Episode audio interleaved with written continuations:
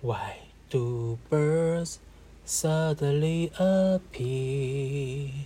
every time you are near? Just like me, they long to be close to you. 啊，我最近听到的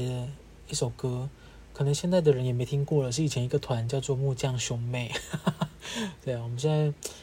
唉， 没有了。我现在好像没什么，没什么人听过他们，但他们歌很好听。就我，我刚刚稍早看完了一部影集，叫《怒呛人生》。我觉得他就是，我觉得他根本就是我人生的翻版。就是，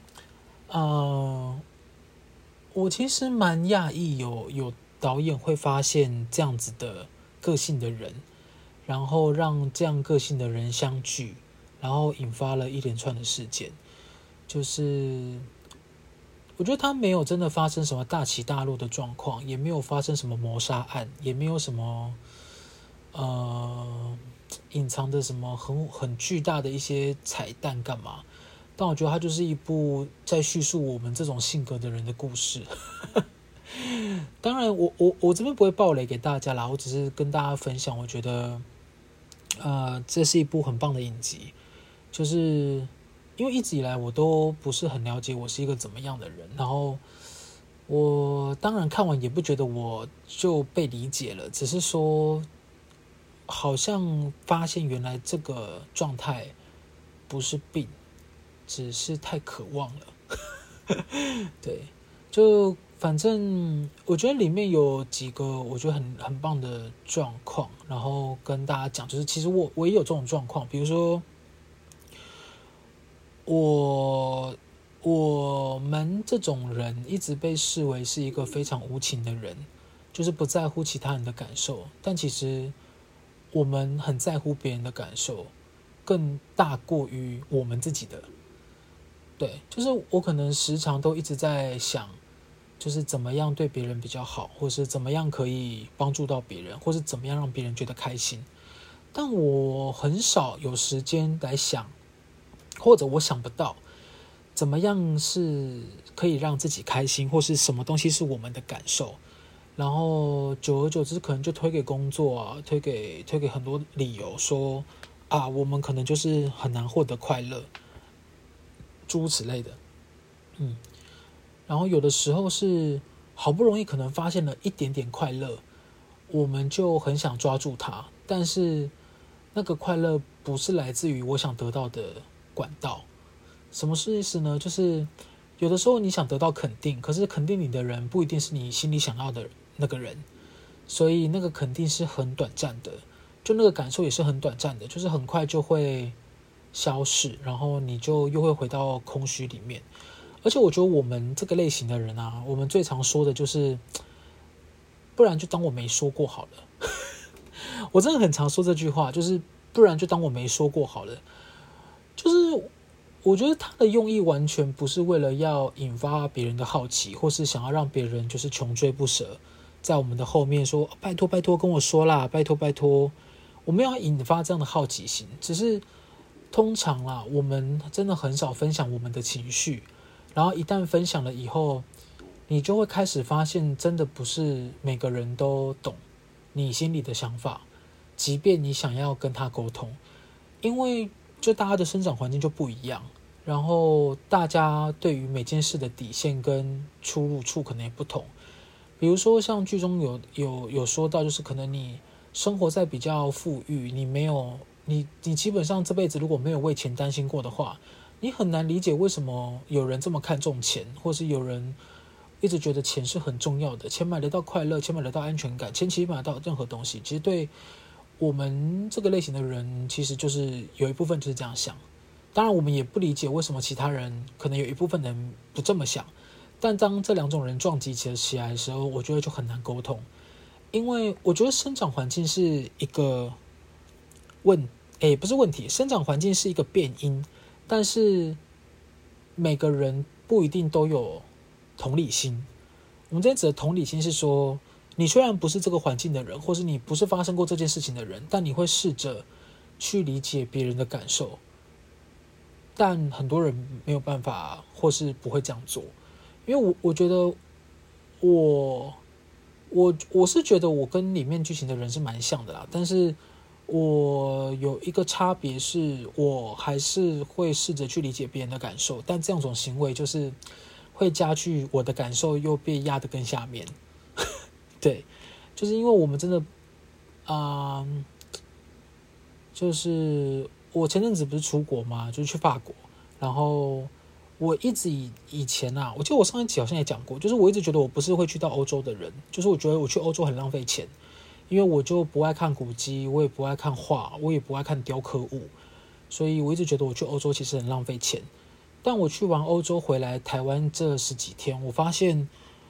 我其实就是需要一个完全远离会给我压力的人跟事情跟物品，就会让我觉得很开心。这是我开心的一个方式。对，就是出国不用工作是一件非常棒的事情。我也是这一趟去欧洲才发现的，因为我以前出国也都要工作，但我这一趟去欧洲基本上就是。除了重大事件，非常重大，就是已经要吵架的那种，不然我根本就不会回任何讯息。然后刚好伙伴也都很帮忙，所以我觉得这一趟欧洲是让我真的发自内心觉得非常的平静，还是平静而已，还不到快乐。但我觉得平静对我来说已经很重要，就是我很少可以获得这样的平静。然后也，我觉得大家应该。可能大家也都感受过了，只是我真的很少感受到平静跟快乐，所以我觉得这一趟对我来说很值得。那回来以后呢，我就是开始又跟我讨厌的人、事情跟物品，就是会给我压力的这些东西的来源又在接上了，导致我又开始觉得，我其实有的时候真的不知道我自己在忙什么。嗯，因为我自己身上有很多的工作跟我自己想要接收的事物，当然一部分是为了体验。体验，另外一部分当然就是为了赚钱。就是如果你是在台北市北漂生活的朋友，你们如果都是租房子的话，你们应该知道每个月的薪资扣掉房租以后，其实所剩无几。那如果你还要买房子，即便不买在台北市好了，你买在新北市或者比较偏远的地方，你都要努力存钱嘛。所以我就一直对，其实对钱很焦虑。我不知道大家是有没有也对钱很焦虑？我个人是非常焦虑，因为我是。啊，我知道不能提这件事，因为之前就有人讲过，说我一直提是独生子，但这个就是偶尔讲到就会提到，真的好烦哦。反正就是，我的确就是独生子嘛，所以我就是会有一个压力在，老实说是这样。然后我就会一直，我我的角色啦，我就是其实很看重钱，但很看重钱的原因是因为我还没有遇到可以让我的安全感大过于钱给我的安全感的人、事或物。就是我，我一直在想，我们我我其实没有安全感，是因为我真的就是以为或认为钱可以对我带来安全感。但如果有一天可能有更厉害的人、更厉害的物品、更厉害的事情，能够带给我更大的安全感的话，我可能就会变得没那么爱钱。还是说，其实其实是废话？因为这个是我看完《怒呛人生》以后一个我自己得到很棒的心得。对，然后诸如此类，刚刚说的种种。所以我其实很常在讲完一件事情或是想分享的时候就会打住，而我一直以为这个是双子座 B 型的典型人格，就是我们不太擅长把心事跟大家分享。就是如果啊、应该说我不太常心把心事跟朋友分享，除非这个人我认定他是真的是没压力的，然后他也可以接受这些事情。所以我我大多数都是录 Podcast 跟大家讲。就我身边真的很少这样的人，就是我可以跟他分享这类型的事情，而他也有同理心，可以同理我说的事情。我跟你讲，我我生活周遭很多是没有同理心的人，但我不觉得没有同理心怎么样，只是说没有同理心的人，我真的很难跟他阐述我内心的想法或干嘛的。而且很多人通常就是只听关键字，或者是呃，他没有办法坐下来好好沟通。然后他可能说话就会带刺啊，说话可能会怎么样，也可能他没那个想法，但因为我们这种人太敏感了，所以很容易把事情会导向那边想，就是就是会变成这样了。而且我就是一个我我之前不是一直说我就是一个很追求公平的人嘛，就是我对于我人生每一件事情或遇到的每一个人，我都希望他是呃留下来的印象是是好的，所以我可能会对过去很多事情就是耿耿于怀啊。比如说哪件事没有做好啊，哪件事没有做得很好，没有到满分，或者不要到满分到八九十分，我就一直耿耿于怀。甚至可能过了一段时间以后，我如我突然如果想起，或是又有人提到，我就想说啊，当时我怎么会没有处理好？就诸如此类啊。然后这部戏里面也有发生一样的状况，结果他的妈妈就跟他讲说：“你不应该执着在过去的问题，你应该要放眼未来，过去就让它过去。”哇！我看到这段的时候，我真的是，我真的是有一点。我真的是有点快止不住我的眼泪啊！刚才这句话好文好文好文青哦，就是因为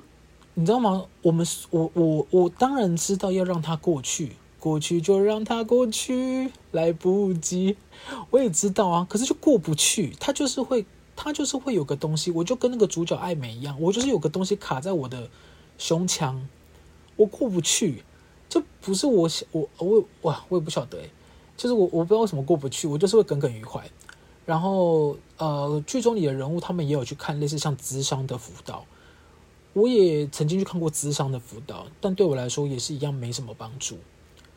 就是，对啊。然后，我还有一个东西我也，我啊，天哪，我有点忘记我讲到哪里嘞。算了算了，我就这样一路分享下来好了，因为我有点忘记我看了哪些东西，但是我就是把我记得的东西跟大家分享。就里面还有说，就是呃，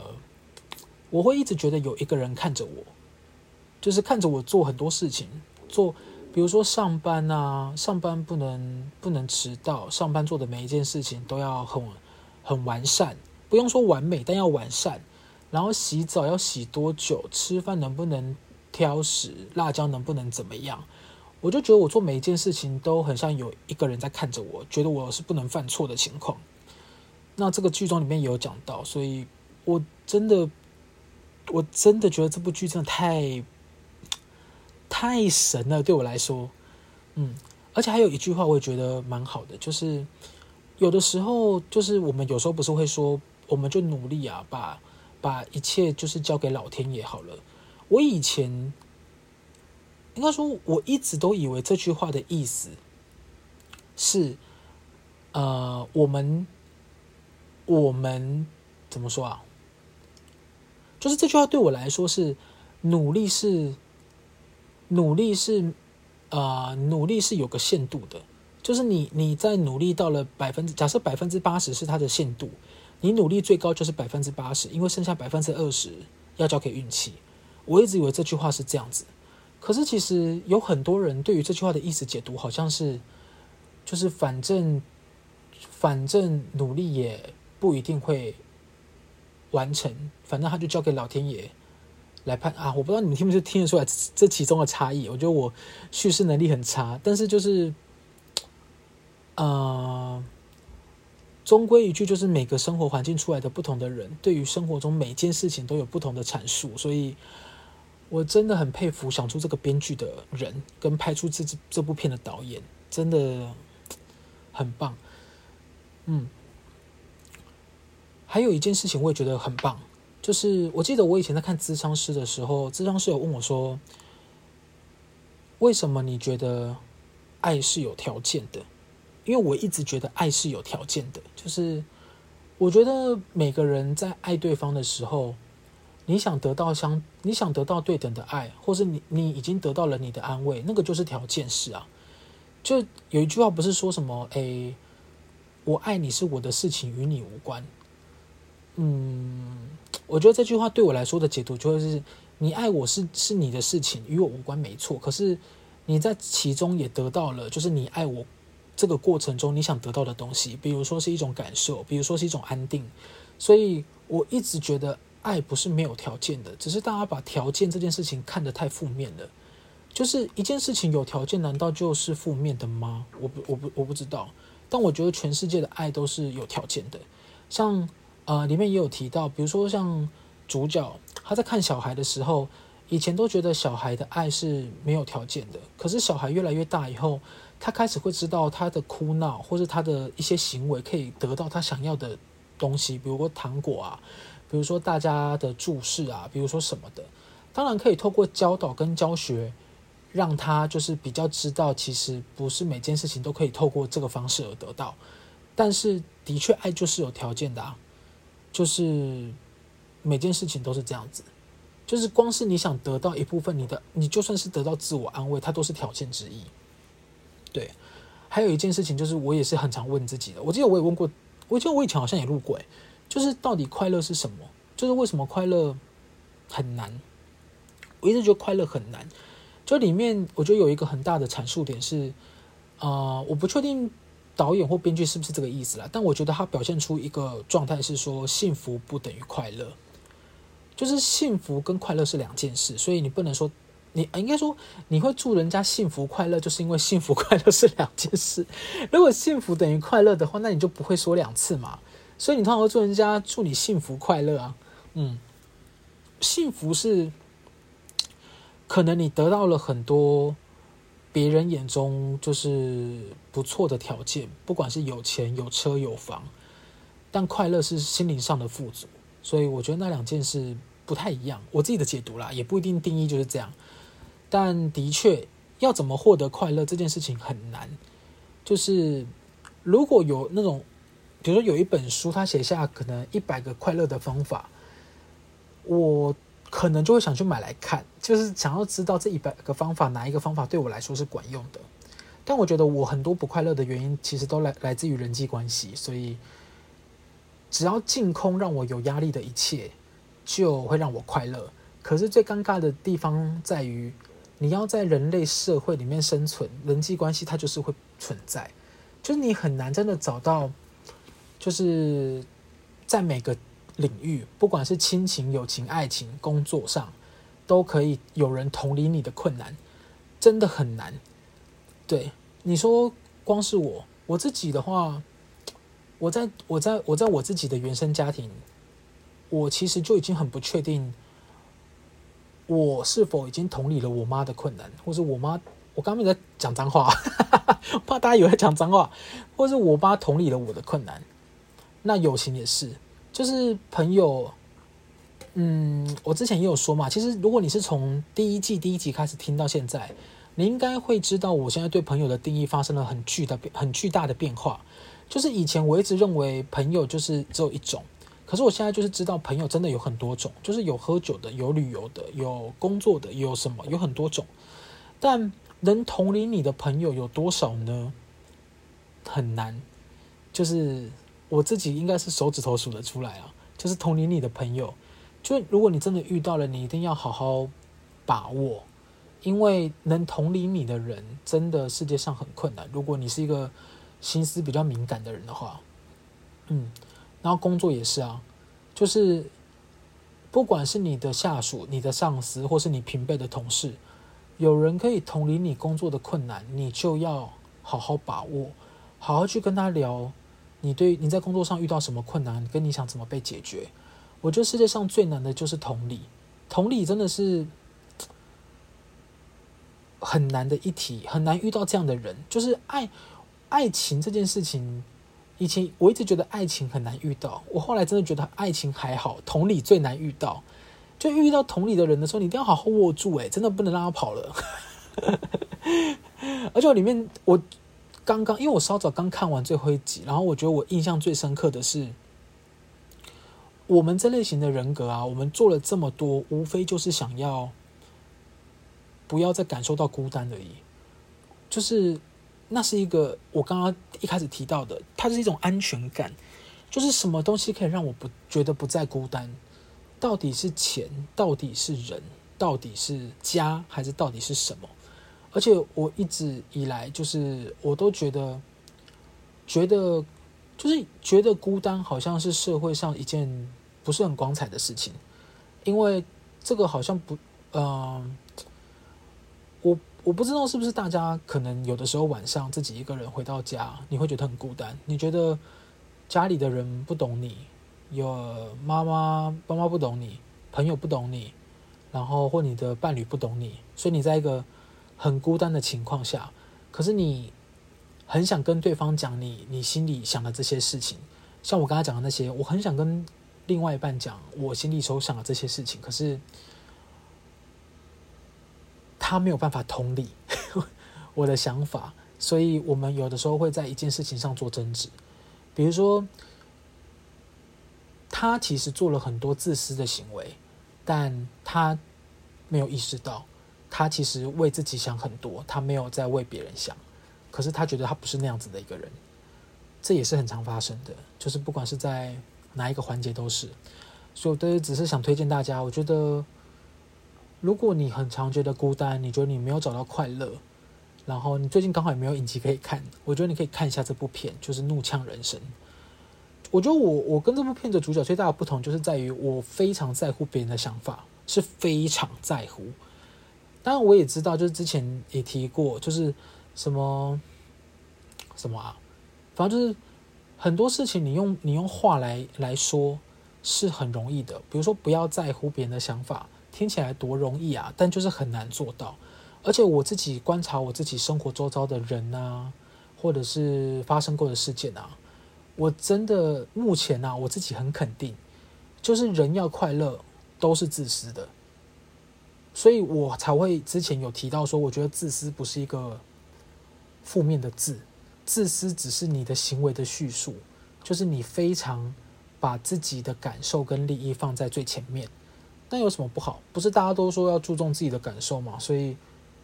我觉得这没有什么不好啊。只是大家都觉得自私是，就是自私，我也不知道什么是个负面的词诶。自私是由自己私人两个东西所组成，所以他就是在阐述你就是很在乎自己的东西啊。那有什么不行？我也很想做到这样啊！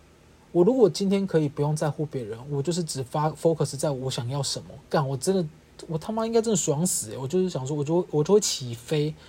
我就会起飞。你知道我这一次呃，我去法国啊，不是买了两个精品吗？讲的好像你们知道一样。就是我我这次去法国，就是第一次买了我人生的两个精品，但没有很贵啦，就是以一般皮件来说，的确是贵，就是一个卡夹跟一个皮夹，大概都。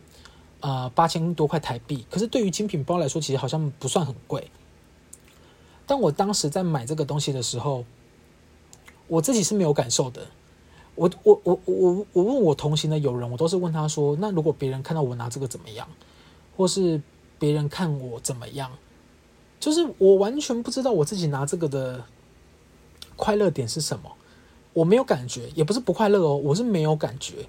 所以我一直在问我同行的友人说，如果你看到一个三十二岁的人拿这个卡夹出来付钱，你会觉得怎么样？然后我朋友就说：“哦，我觉得你你因为你自己有创业，所以我觉得你就是买你能力可以负担的。然后这个卡夹也真的不错看。然后我才发现，我其实自己也根本就也失去了我到底觉得什么东西好看。我就是走实用款的啦，就是如果这个包包够大，那就买。”因为我要装很多东西哎，我要装电脑啊，装包包啊，不，装电脑、装水、装毛巾、装堆有的没的，而且资料夹超大，你如果买个小包包，你就装不下去。而且我是很容易会把包包放在地上的人，就是我发现有很多习惯都是，就是我以为大家都这样，但是其实不然。比如说像我之前讲的，就是我如果今天骑机车，然后我要走去全家的话，我不会把安全帽特地脱下来，我会戴着安全帽进去全家。其实我后来前面那一集 pocket 录出来以后，发现很多人都不是戴安全帽进去全家，因为我以为大家都这样。难怪我每次进去的时候，我只都只看到我自己，我是可以戴着安全帽拿完我要的饮料，然后在全家排队的人呢。但发现很多人都觉得这样子好像呃不是很雅观，我自己是蛮 shock 的啦。包包也是，就是。我是属于我今天不管那个地方是哪，只要不是真的太脏，你说那边有呕吐物，那我当然不肯把包包放上面。可是如果今天就是假设我们工作好了，工作东西就是很重，包包很重，我就可能暂时放在可能，假如它只是一个瓷砖地或是大理石地，它就会放在地上一下。但也有很多人跟我说，他其实不会这样做，因为他觉得地上很脏。哇，我真的刷新我的三观。就是我原本以为我是一个干净的人，但后来就是。啊，果然是要相比，你相比之下就会发现我其实是一个蛮脏的人，诶，但是我还是每天洗澡哦，我我一天可是洗两次澡哦，但是有一些生活习惯都是，我真的是很很讶异，然后我之后才开始改的，还有一些卫生习惯也是，也是我知道以后才开始改的，比如说枕头套一个月要换一次，还是两个礼拜换一次啊？我现在是一个月换一次啦，枕头套还有那个床单也是，就是因为以前我们在南部的时候，我们要站南北，但以前因为我真的住南部，我住高雄的时候，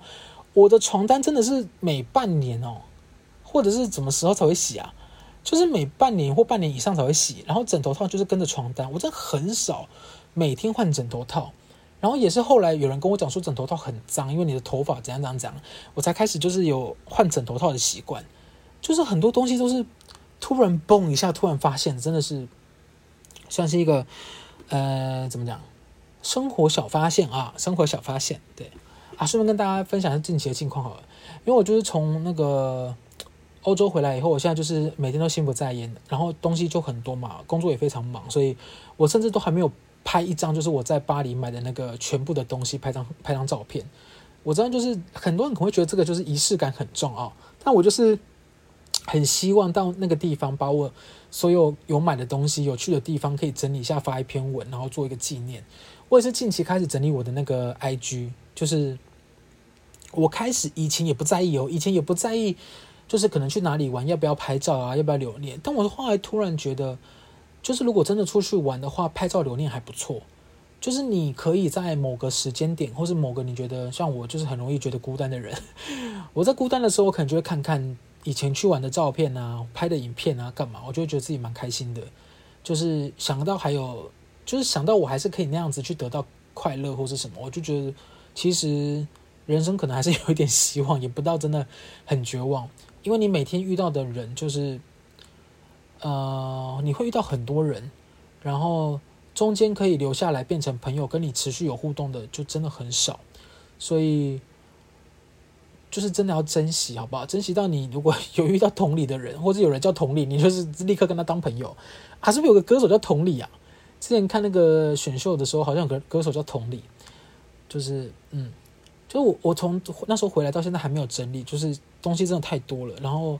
我一直我很像一只鸭子，就一直被赶、被赶、被赶，就一直被赶。我觉得人家是被赶的鸭子，或是被赶的羊妹的那种。就是我一直在不断的被推进到某个地方啊，我也不知道这样子是好还是不好。就是我我也没有时间思考。我之前原本想要有一段时间，就是好好思考，我现在我是谁，我在哪，我想干什么，我不想干什么，或是我未来的十年后想要干什么。我觉得这个对我来说现在变得非常重要。我以前就是在写作文，或者是那种心理辅导老师问我说什么，你十年后想做什么工作，或者你十年后想干什么？我以前都觉得这是假议题，就是就我还年轻，我干嘛去想十年后的事情？但我现在已经不年轻了，虽然也不老了，但是我就觉得，如果十年后有一个确定自己的目标，你现在开始计划，它就会是一个可能比较容易达到你目标的方式。现在此刻，我觉得这个非常重要。就是规划对我来说很重要。我是一个去到哪里的我都会规划的人，就是我很少到那边才就是不做任何事情，除非有同行的友人可以帮我。因为我今天我我是很我是没有办法一个人出国啦，因为我觉得一个人出国我会很容易陷入孤单的状态，我可能会一直关在住宿里面，就跟我在台北一样。我其实现在周末我也很少出去，然后。我这两个礼拜开始就是也试着就是可能会去华山走走啊，或是去小巨蛋跑跑步啊，去看看天空啊，看看树啊，看看一些草啊，干嘛的？就是我让自己就是尽量周末不要关在房间里面，因为我我其实六日都在赶工作的东西，就是希望可以在。周六日的时候赶一波大进度，然后下礼拜的时候就比较不会那么 busy 啊、busy。但我觉得有一个很棒的，也是我最近开始尝试的啦。我开始把休息时间拉到行事历上，就是呃跟别人沟通，希望就是六日可以空下来，然后把我的休息时间拉在六日，就让我的六日变成真的六日。然后我觉得现在是蛮有用的，就是至少可以多一点不一样的东西。对，然后讲了这么多，只是想跟大家分享，就是。我近期还是觉得很忙，心情还是很低落，然后我还是持续在